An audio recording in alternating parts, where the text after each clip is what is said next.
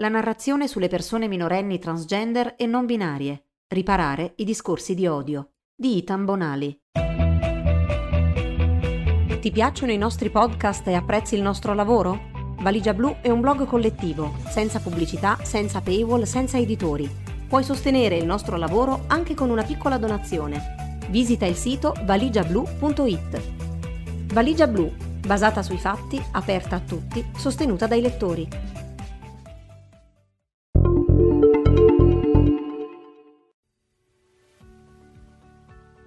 L'attualità della discussione del DDL ZAN in Italia ha portato all'attenzione del grande pubblico la realtà delle persone transgender e gender variant tramite una retorica contraddistinta da discorsi di odio non facilmente riconoscibili per la mancanza di una cultura di genere.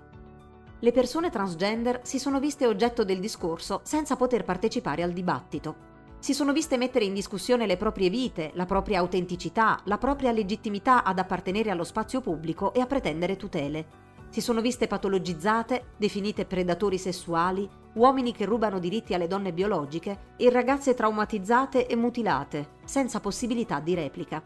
Hanno visto ripetere pregiudizi e stereotipi su qualunque mezzo di comunicazione. Tali argomentazioni hanno distolto l'attenzione dai reali contenuti del disegno di legge in discussione al Senato ed hanno permesso di osservare la progressiva radicalizzazione, in senso contrario all'allargamento di diritti, di figure pubbliche fino a quel momento sostenitrici o quantomeno neutrali rispetto ai diritti LGBT. Un fenomeno sociale simile si è osservato nel 2010 nel Regno Unito, in occasione della discussione dell'Equality Act, ed è stato oggetto dell'intervento della giornalista Jane Fay al Festival internazionale del giornalismo di Perugia del 2018. Come in Gran Bretagna, nel nostro paese il dibattito è stato generalizzato ai temi più sensibili dell'opinione pubblica, quali la violenza nelle carceri, la cancellazione del sesso e la salute nell'infanzia e adolescenza gender variant, scatenando confusione e panico sociale. Repubblica D esce infatti il 15 maggio con un dossier intitolato Viaggio ai confini del gender, dedicato ai minorenni transgender, puntando l'attenzione sulle ragazze che intraprendono un percorso di affermazione verso un'espressione maschile.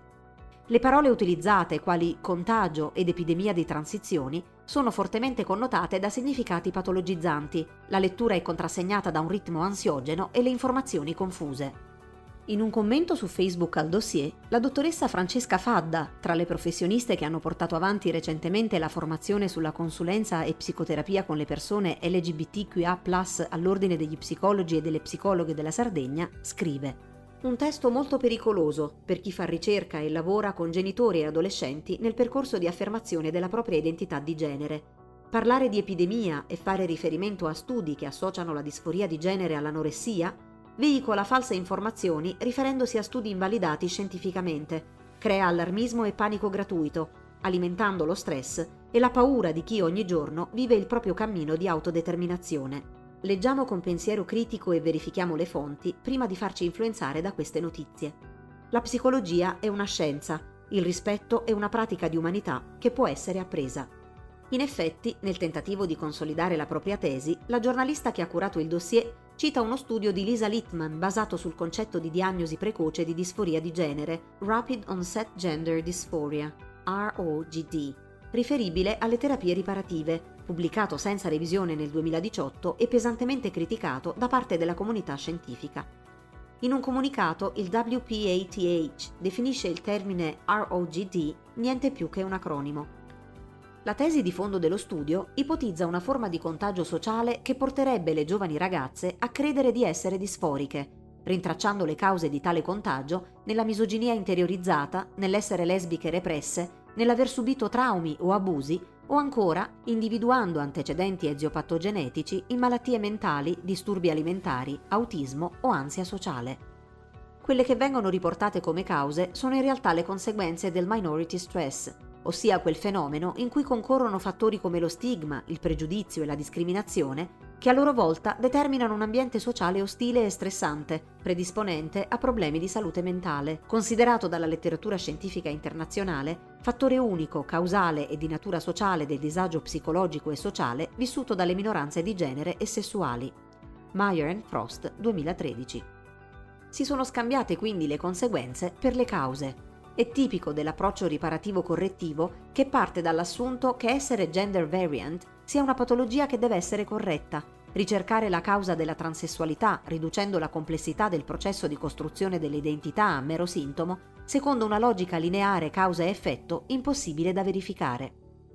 La scelta di Repubblica D di riaprire la questione sulla validità delle terapie riparative non sembra casuale, poiché si innesta in un dibattito internazionale in cui numerosi stati, come Gran Bretagna e Canada, stanno approvando il bando legale delle stesse e, sorprendentemente, alcune associazioni femministe per la difesa dei diritti delle donne basato sul sesso hanno presentato dossier contrari alle proposte di legge. La stessa situazione si è ripetuta in Australia, in occasione di riforme di tutela nei confronti delle persone transgender, e in Italia si è formata una sezione del Women's Human Rights Campaign, WHRC, tra le cui fondatrici è presente Sheila Jeffries, femminista radicale, ad oggi nota per le sue posizioni apertamente ostili verso le persone transgender. Tornando al dossier di Repubblica D, cerchiamo di capire qualcosa di più sulle terapie riparative e di comprendere il pensiero della comunità scientifica. Nel maggio del 2010 la WPATH, World Professional Association for Transgender Health, prende una chiara posizione, presto seguita anche da APA, American Psychological Association, a favore della depsicopatologizzazione della varianza di genere, definendola come un'espressione del genere riguardante l'identità non stereotipicamente associata al sesso di nascita alla quale non deve essere associata una connotazione negativa o una patologia. Fino a quel momento il modello più diffuso era stato quello delle terapie correttive o riparative, il quale prevedeva di aiutare bambini e bambine ad accettare il sesso assegnato loro alla nascita, orientando il loro comportamento in quella direzione. Ad oggi la comunità scientifica considera non etico qualunque intervento rivolto a forzare l'identità di genere o l'espressione di genere a conformarsi con il genere assegnato alla nascita, nonché qualsiasi intervento volto alla prevenzione della disforia di genere, incongruenza di genere o allo sviluppo dell'identità di genere. Le terapie riparative si sono infatti rivelate inutili e dannose.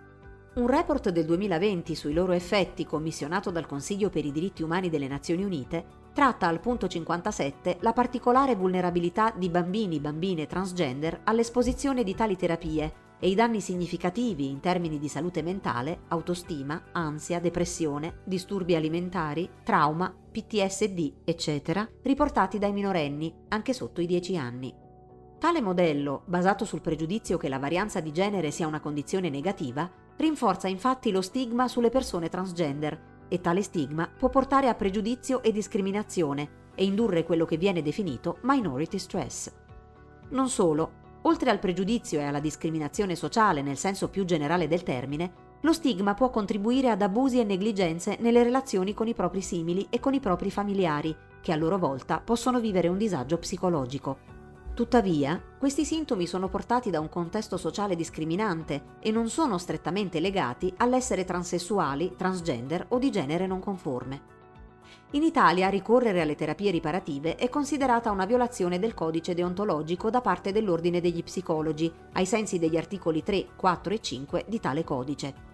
Lo, la psicologo psicologa è infatti tenuto tenuta a promuovere il benessere psicologico della persona, a non imporre il proprio sistema di valori e non operare discriminazioni, ed è tenuto, tenuta, a mantenere un livello di aggiornamento adeguato al settore in cui opera.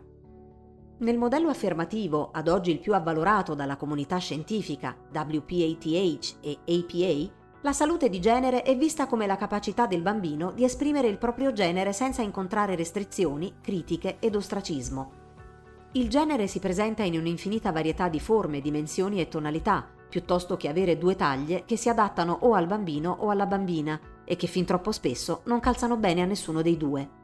Il genere è una costruzione tridimensionale che impegna ogni bambino o bambina nella tessitura del proprio intreccio attraverso tre fili, natura, educazione e cultura, per arrivare a trovare quel genere che corrisponde al loro io. Non ci sono due bambini o bambine che abbiano un identico intreccio di genere e lo stesso vale per l'intreccio di ogni adulto.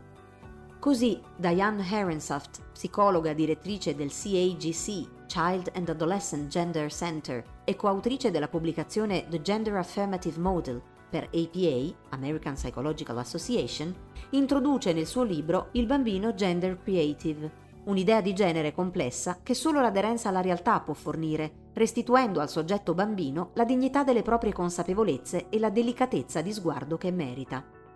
Continua sempre Herensoft nel suo libro. Se i nostri genitori ci tolgono di mano quel filo che stiamo intessendo e ci dicono quale dovrebbe essere il nostro genere, invece di ascoltarci mentre spieghiamo quale in effetti è, o di guardarci mentre svolgiamo il nostro lavoro creativo, corriamo il rischio di finire intrappolati in un groviglio di fili annodati invece di ottenere uno splendido intreccio che risplende e scintilla. Nell'approccio affermativo i genitori non scompaiono, ma anzi diventano osservatori ed accompagnatori in quello che è il compito genitoriale lasciare che la persona si esplori, si autodetermini in un ambiente sicuro, per poi essere una persona adulta felice domani.